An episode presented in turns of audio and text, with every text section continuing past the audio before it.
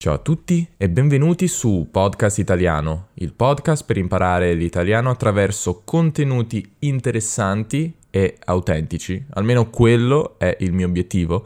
E oggi ritorna la rubrica delle interviste perché qualche tempo fa ho parlato con eh, il poliglotta Stefano Suigo, originario di Milano ma che oggi vive a Bruxelles e che sa tutta una serie di lingue, l'italiano chiaramente, poi il tedesco, il portoghese, il francese, l'inglese, il finlandese, il rumeno, lo spagnolo, il giapponese, l'islandese, il cinese, il georgiano e il norvegese. Quindi tante lingue, come potete vedere, e soprattutto tante lingue in un certo senso esotiche, come il georgiano, l'islandese, il norvegese Abbiamo parlato anche di questo nella nostra intervista, perché imparare lingue così, diciamo, che la maggior parte delle persone magari non imparano.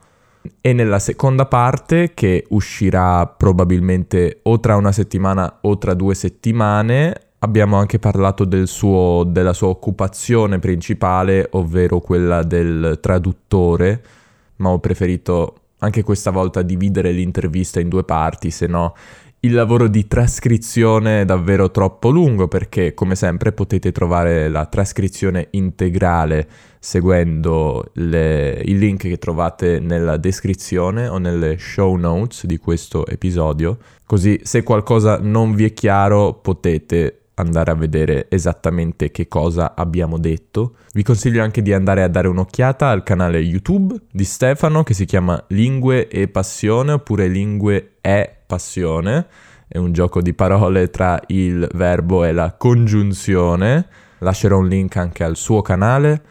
Detto questo, incominciamo. Buon ascolto. Ciao Stefano. Ciao, ciao Davide e ciao a tutti quelli che stanno ascoltando. Grazie è per un piacere, È un piacere rivederti, ci siamo visti una volta al Polyglot Gathering, credo 2017. Credo 2018, sai, 2018. 18, a 18, ah sì sì, hai ragione, 2018. E, ehm, niente, io ti seguo su, su YouTube. Su Anche internet. io ti seguo su YouTube. Ho visto che hai lasciato qualche commento. E voglio partire subito dalla domanda classica. Ah, innanzitutto Mm, ci saranno due sezioni, una sezione sulle lingue che è d'obbligo e poi una sezione su altre domande per non parlare solamente di lingue, se no poi ci annoiamo anche noi. Forse. Va bene. La prima domanda è perché così tante lingue? Perché imparare così tante lingue e non fermarsi a una o due? È una bellissima domanda, però non penso che sia eh, sotto il mio controllo. diciamo che ehm, è una questione soprattutto di curiosità, di, mm. di interesse, di passione. E è, è, come, è come, avere davanti una, una, ciotola piena di caramelle, eh, ognuna mm. con la carta di un colore diverso. E tu sai che ognuna di queste caramelle ha un gusto diverso. E ne provi una ed è buonissima, ne provi un'altra e è ancora più buona di quella prima, poi provi la terza ed è fantastica. Uh-huh. Non ti vuoi fermare più. Ogni, ogni, caramella è diversa e allo stesso modo ogni lingua ti dà qualcosa, qualcosa di nuovo, ti dà qualcosa di, eh, che non avevi mai provato prima. E, e quindi questa, questa, passione ti porta a eh, imparare o a cercare di imparare tutte le lingue che ehm, hanno un gusto che ti interessa. Ecco, in questo caso per me, per me, è soprattutto il suono. Il suono di una lingua è la cosa che più mi, mi spinge a impararla. Però tu comunque, tu sei nato in un ambiente monolingue. Sì, completamente, Quindi... esatto.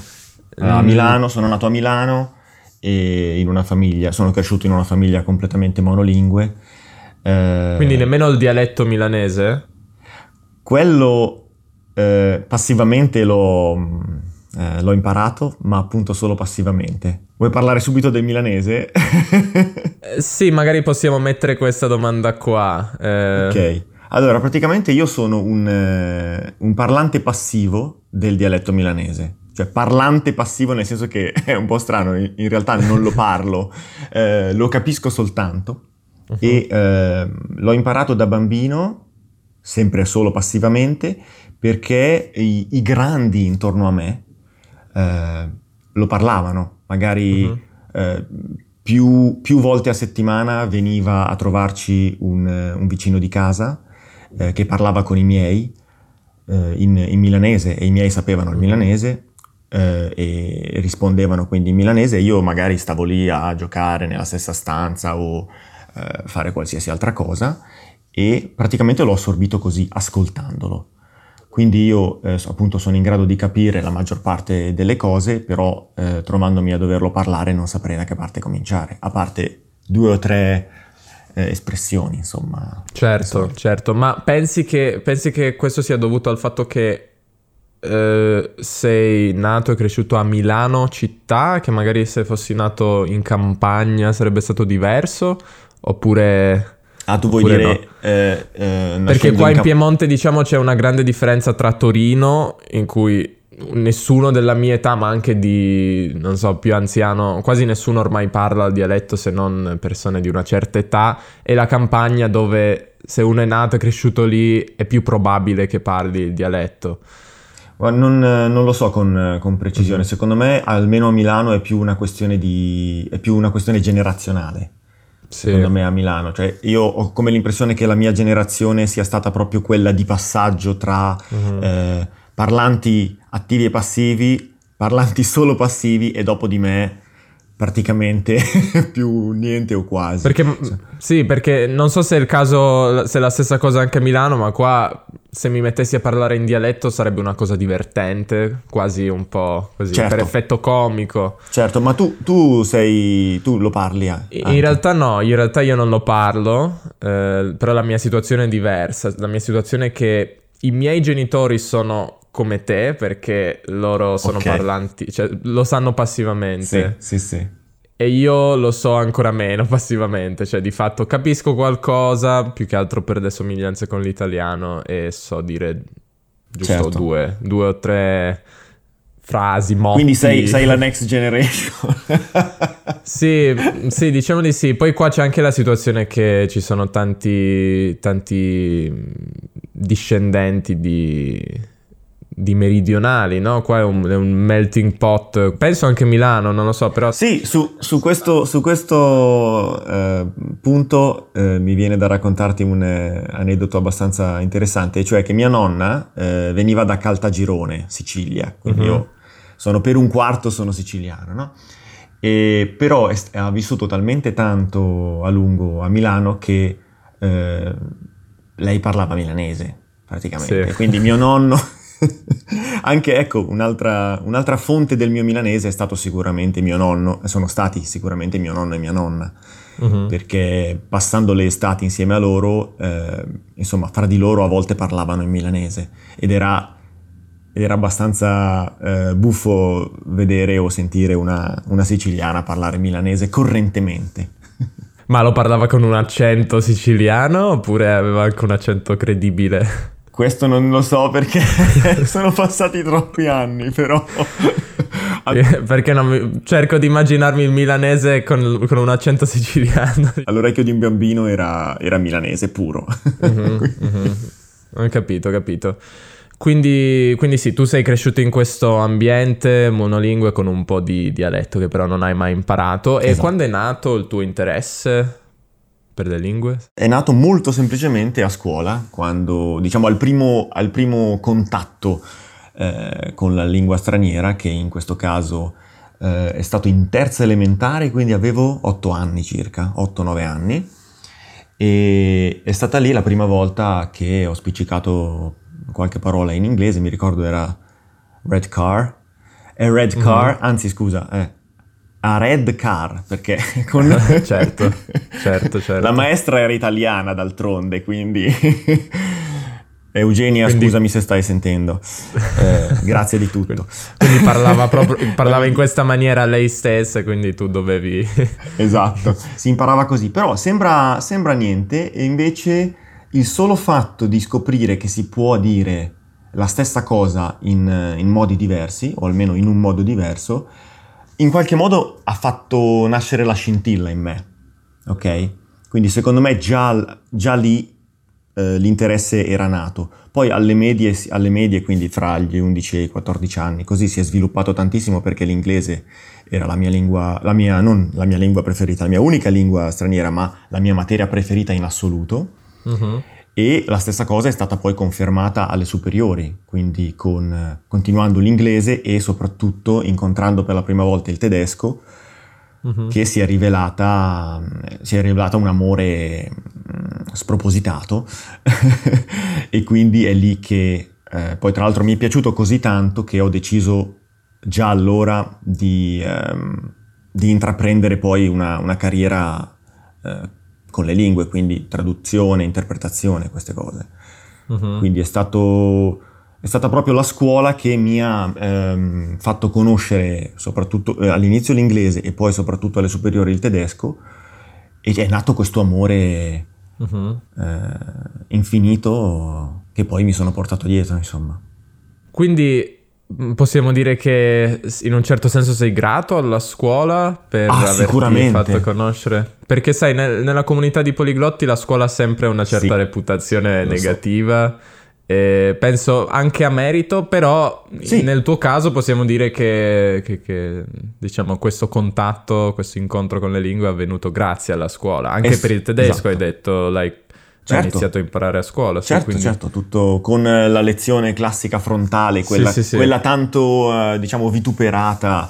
Anche a ragione, eh, sono d'accordo, sono d'accordo, anche mm-hmm. a mhm. ragione, però con me ha funzionato. Forse perché mm-hmm. la mia passione era all'epoca già talmente tanto forte che mi ha permesso di uh, andare al di là della semplice lezione frontale, andare al di là del... Certo, facevi del... cose per conto tuo.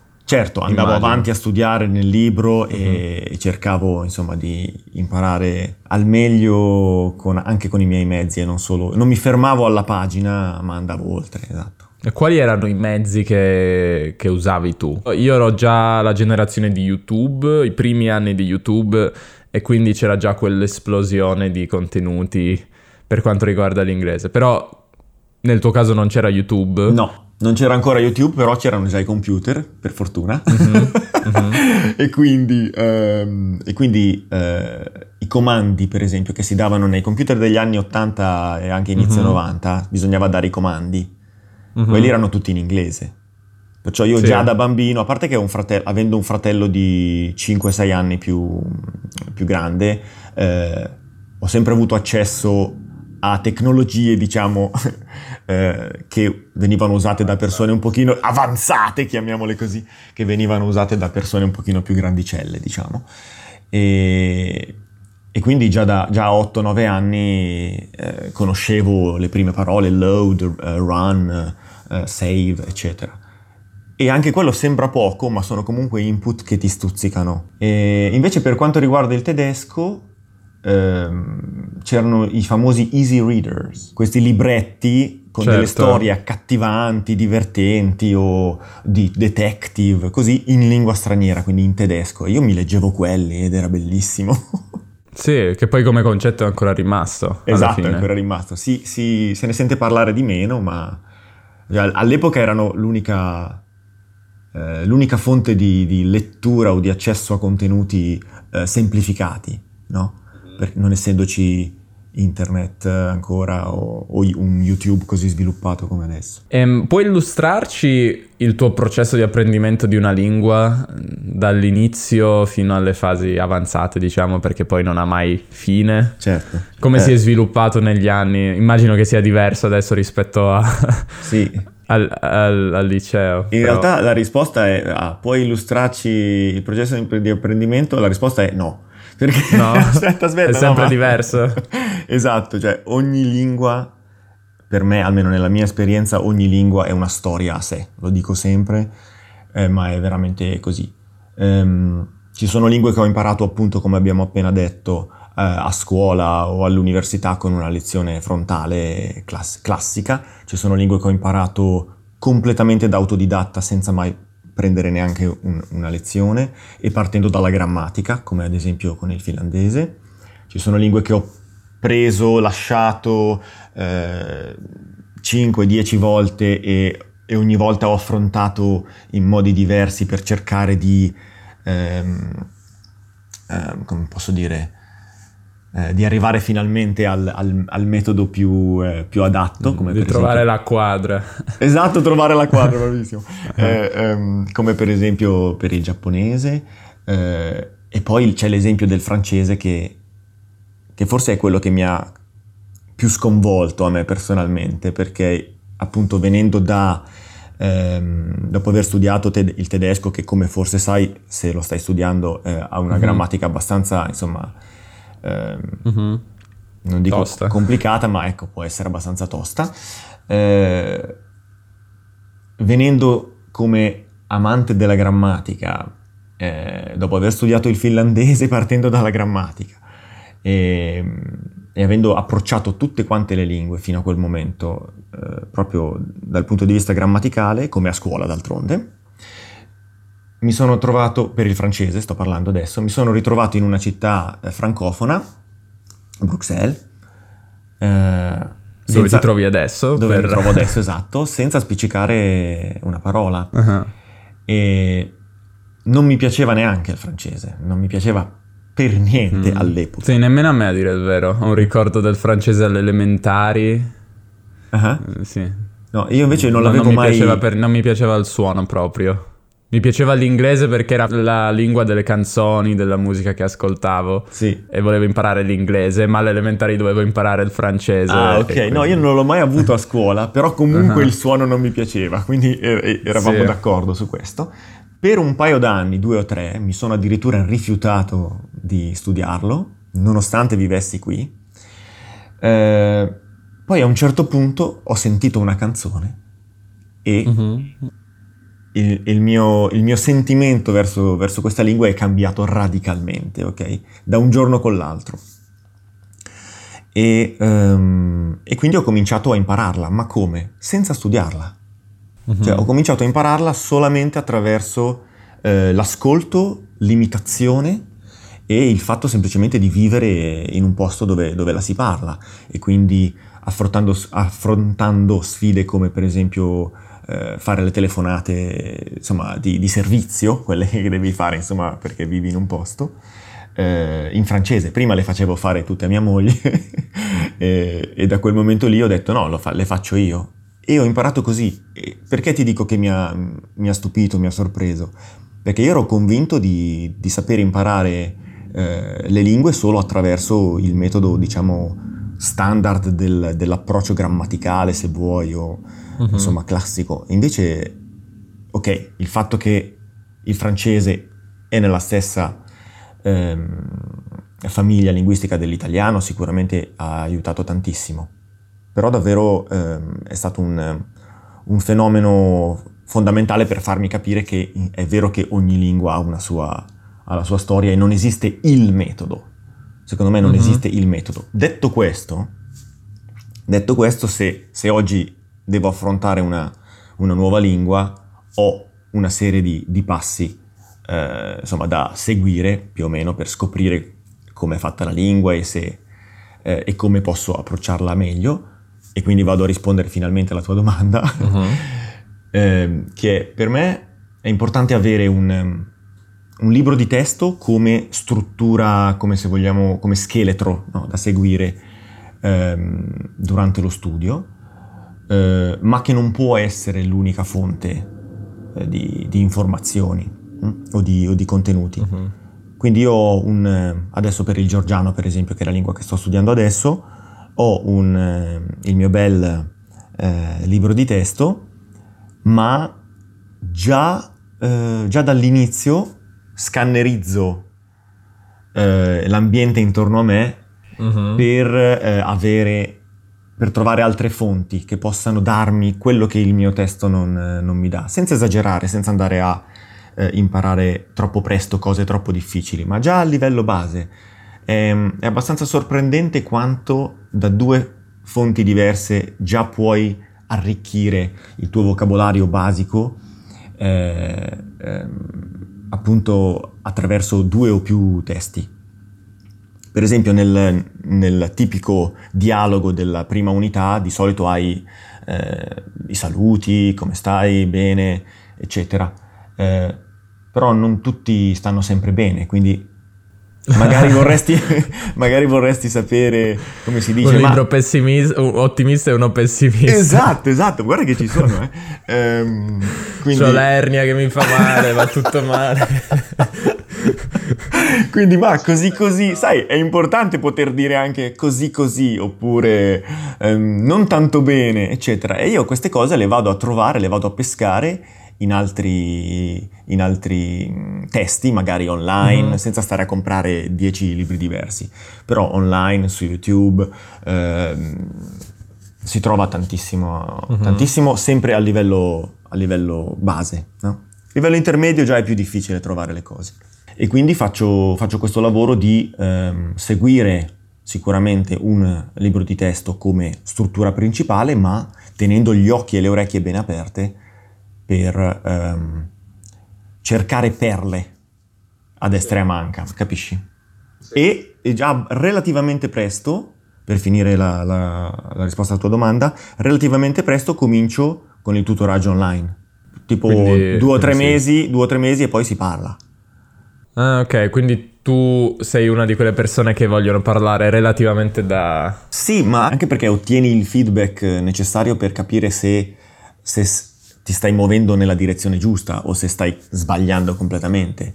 Se non riesci neanche a capire che cosa dice il tutor a livelli proprio ciao come stai, cosa hai fatto, uh-huh. cosa fai, cosa ti piace, cosa non ti piace, allora è un campanello d'allarme che ti deve far capire che stai sbagliando qualcosa. Quindi anche come check, no? come controllo, come momento uh-huh. di controllo e momento di utilizzo delle poche cose che hai, che hai già imparato. Mm-hmm. Questo è interessante perché alla fine, alla fine tutti i poliglotti, tutti gli amanti delle lingue hanno dei metodi leggermente diversi e mi sembra che il tuo in realtà è diverso a, ad alcuni metodi e più simile ad altri, però alla fine il risultato è lo stesso, diciamo.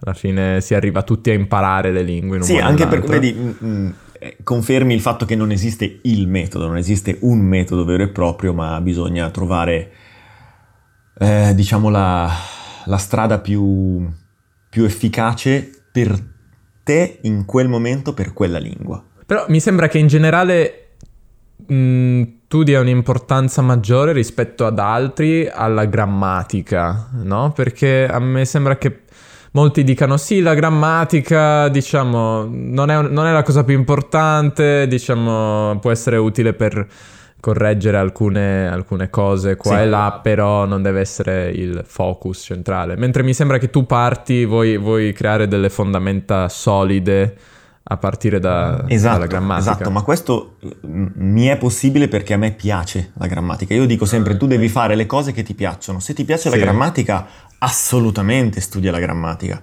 Se non ti piace la grammatica, lascia perdere. Mm-hmm. Capisci? Sì, sono assolutamente d'accordo. Ok, sì. perché secondo me è il, il, il, divertimento che ti porta a imparare le cose. Io, so, io, riesco a imparare e a fare bene soltanto le cose che, che mi piacciono tantissimo, per cui sono davvero appassionato.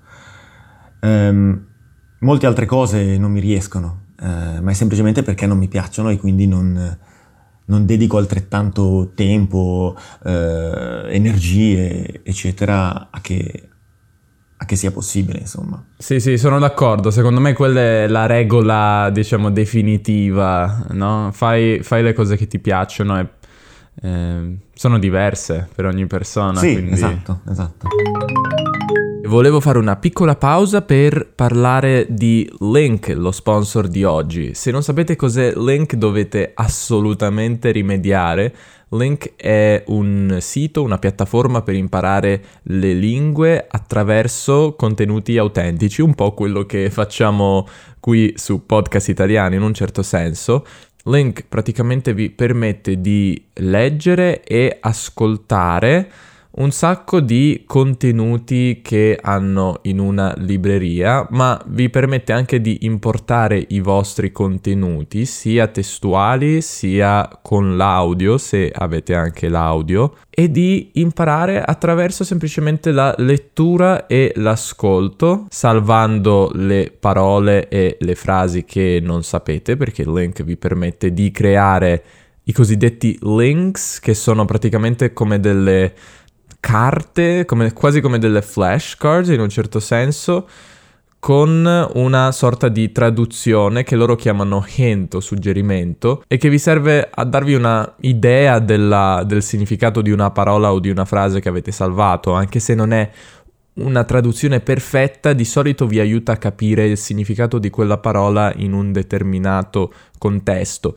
Io ho usato Link per il russo mm, qualche anno fa, lo sto usando adesso per il tedesco e secondo me è un ottimo servizio che non, posso, che non posso che consigliarvi se avete intenzione di immergervi in una lingua, sia che voi stiate iniziando una lingua perché hanno ottimi materiali per i principianti, hanno un sacco di mini storie, come le chiamano loro, per iniziare qualsiasi lingua e superare, diciamo, l'ostacolo iniziale del, appunto, dell'inizio, quando volete immergervi nella lingua ma non sapete tante parole, quindi dovete dovete accumulare un vocabolario, ma poi anche per altri livelli, per il livello intermedio, per il livello avanzato e poi potete importare i vostri contenuti. Questa è l'idea principale, vi aiuta a lavorare con testi che hanno tante parole a voi sconosciute in una maniera molto più semplice rispetto a mh, mm, dover cercare ogni parola sul dizionario.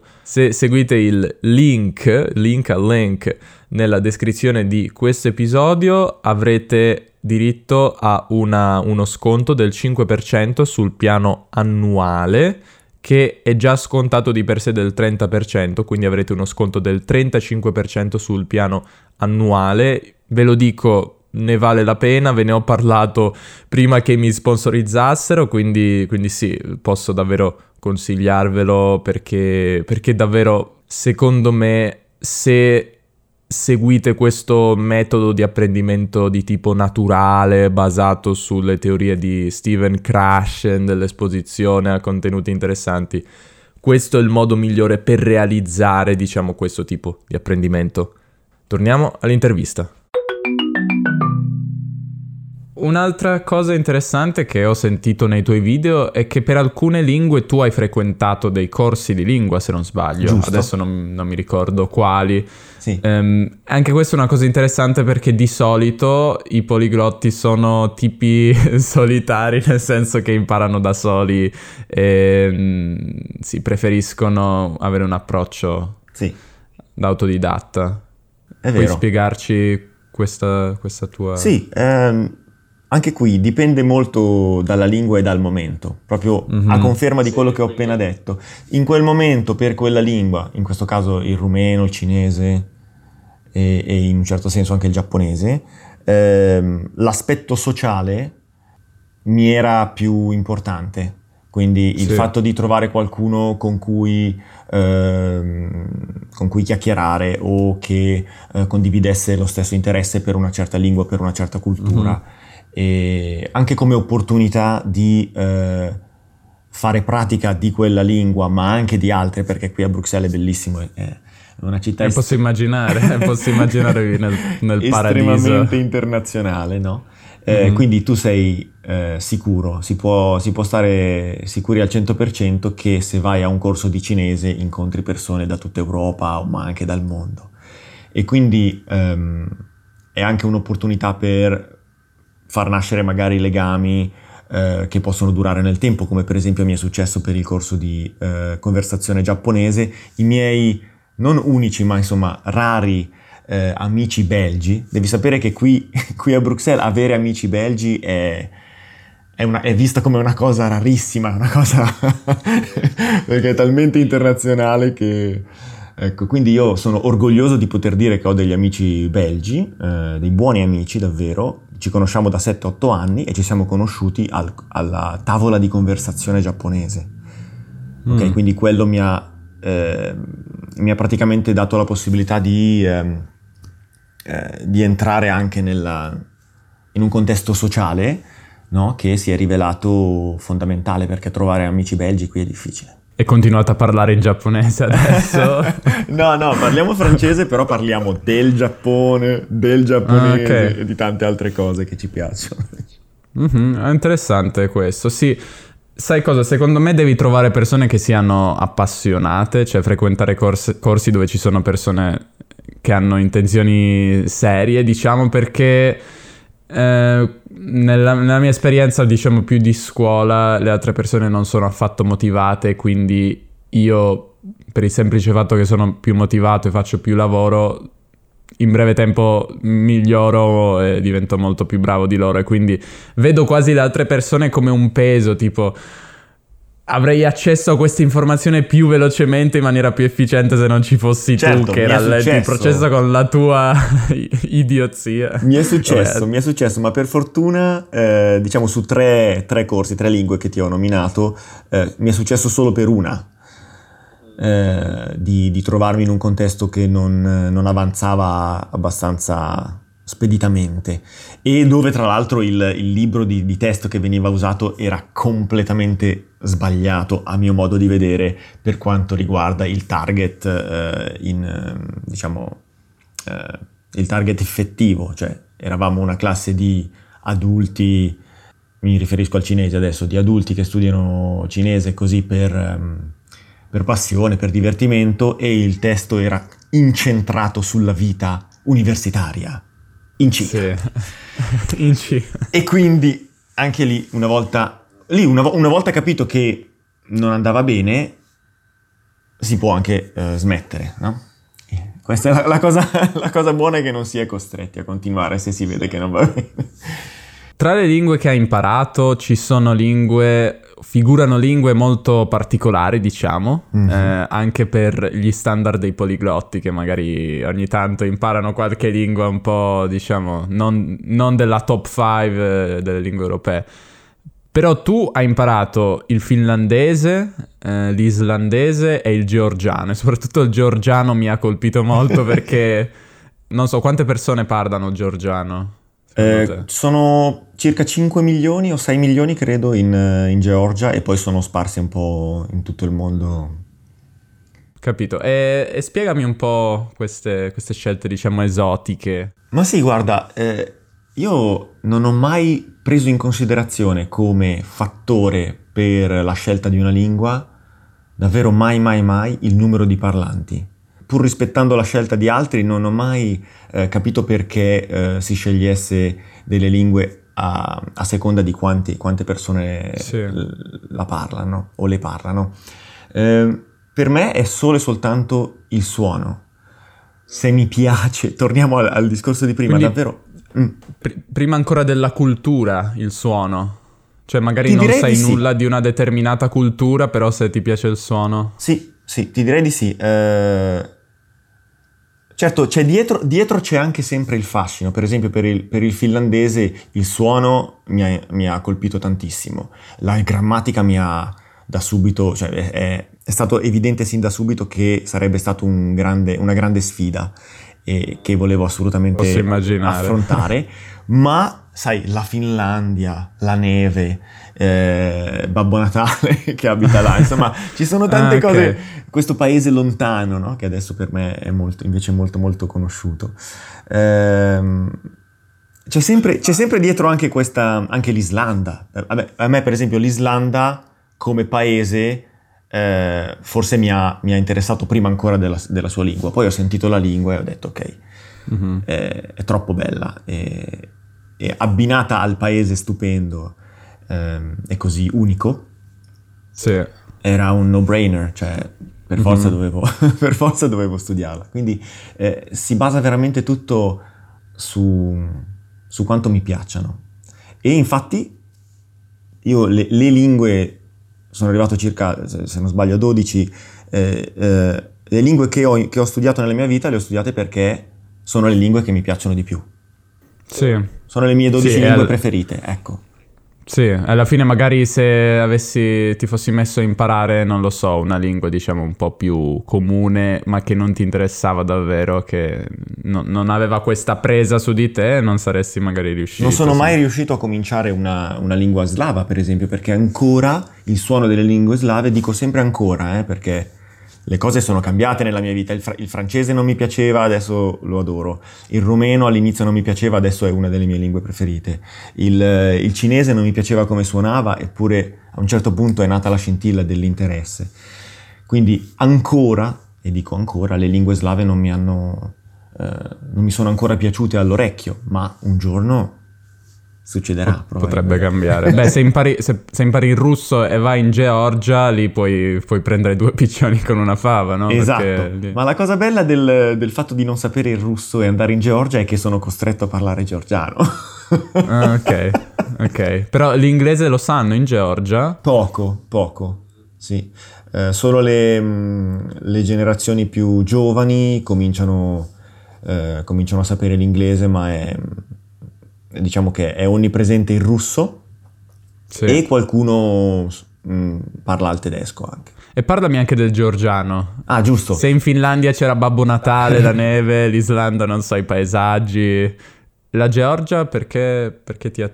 Allora, io eh, quasi vent'anni fa ho conosciuto eh, delle persone georgiane che, con cui sono ancora ehm, legato da un rapporto di amicizia vera e eh, all'epoca io le, li sentivo parlare fra di loro e c'erano questi suoni assurdi, questi suoni incredibili.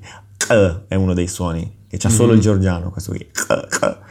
E eh, incuriosito ho chiesto e, e, quindi poi nel tempo mi hanno, mi hanno insegnato l'alfabeto, i numeri, eh, a contare, eh, così. E questa cosa mi è rimasta sempre. Poi ci siamo separati, diciamo le nostre vite sono continuate altrove, eh, però siamo rimasti sempre in contatto. E questa cosa del georgiano, e poi questo alfabeto bellissimo, tutto fatto a eh, sì, vero, curve, no? Tutto curvo, tutto... Insomma, mi è sempre rimasto questa, questa consapevolezza, questo sì, questo ricordo, ma anche questa consapevolezza che un giorno o l'altro lo avrei, lo avrei preso seriamente in mano. E il giorno è arrivato, quest'anno ho cominciato e il progetto è quello di, forse fra due o tre anni, andare con la mia famiglia a trovare questa mia amica e tutta la sua famiglia in Georgia e, e lì fare buon uso della, della, lingua georgiana per parlare con i suoi amici, con la sua famiglia, i suoi figli, eh, fratelli, nipoti, ha, tanti, hanno, ha una famiglia gigantesca, quindi ci sarà da parlare. Posso immaginare, posso immaginare. No, pensavo che la ragione fosse la cucina georgiana, perché è molto buona, devo sì. dire, molto calorica. Io l'ho provata in Russia, mm-hmm. essendo stata esportata in Russia, in tutta l'Unione Sovietica. Sì. No? Il Khachapuri. Non so, io ho la pronuncia russa eh, di Hinkali. Non so in georgiano come si dice.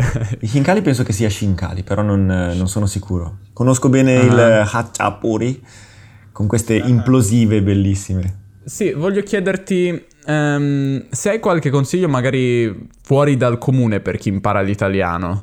Uh, perché diciamo i consigli sono sempre i soliti, girano sempre gli stessi alla fine perché funzionano di fatto. Certo. Però c'è qualcosa magari che nessuno fa che secondo te sarebbe utile fare o almeno provare? Allora, che nessuno fa non lo so, non so quanto sia... Vabbè, nessuno, diciamo, non... diciamo, non so quanto sia eh, fuori dal comune questa, però io vi direi di non studiare il congiuntivo. Sì?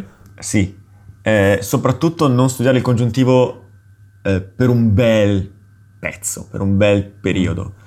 Eh, concentrarsi su quello che serve per comunicare e aggiungere invece il congiuntivo dopo averlo ascoltato, sentito e, ehm, nel modo più naturale possibile.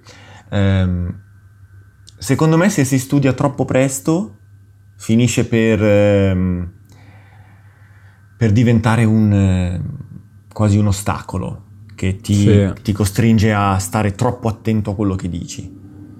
Quando mm-hmm. sappiamo benissimo che per, ci sono tantissimi italiani che non lo usano proprio eh, e comunque sono considerati nativi. Non sto dicendo che è, che è giusto non usarlo, eh. io sto dicendo che se si studia l'italiano, secondo me, studiare troppo presto, diciamo così, studi- studiare troppo presto il congiuntivo e cercare di eh, integrarlo troppo presto propria, nel proprio parlato potrebbe essere un ostacolo. Mm, sì. E uh, se, invece, mm, se invece ci si concentra sulla comunicazione all'inizio e poi piano piano, ascoltando i nativi, eh, si cerca di integrarlo, come posso dire, davvero passo dopo passo, eh, mm-hmm. gradualmente nel proprio parlato, secondo me funziona sì. meglio. Anche perché se all'inizio si dice, non so, spero che è al posto, che, al posto di spero che sia, non muore nessuno no, alla esatto, fine. Esatto, non muore nessuno e ci sono, ahimè, tanti italiani che, che parlano così e sono comunque nativi, eh. Per oggi ci fermiamo qui, rimanete sintonizzati per la prossima parte che spero esca il prima possibile, non so esattamente quando dove parleremo in realtà di tante cose, anche del lavoro di traduttore, che è l'occupazione principale di Stefano, come ho detto, ma gli farò anche alcune domande più di tipo culturale in un certo senso. Grazie per averci ascoltato fin qua e Ricordate di seguire Podcast Italiano su tutti i social, su Instagram, su Facebook, su VK se siete russi e se vi piace il lavoro che faccio potreste magari considerare anche l'idea di fare una donazione. Trovate anche per quello il link nella descrizione. Non è assolutamente obbligatorio ovviamente ma è molto apprezzato. Noi ci sentiamo presto, statemi bene e alla prossima. Ciao.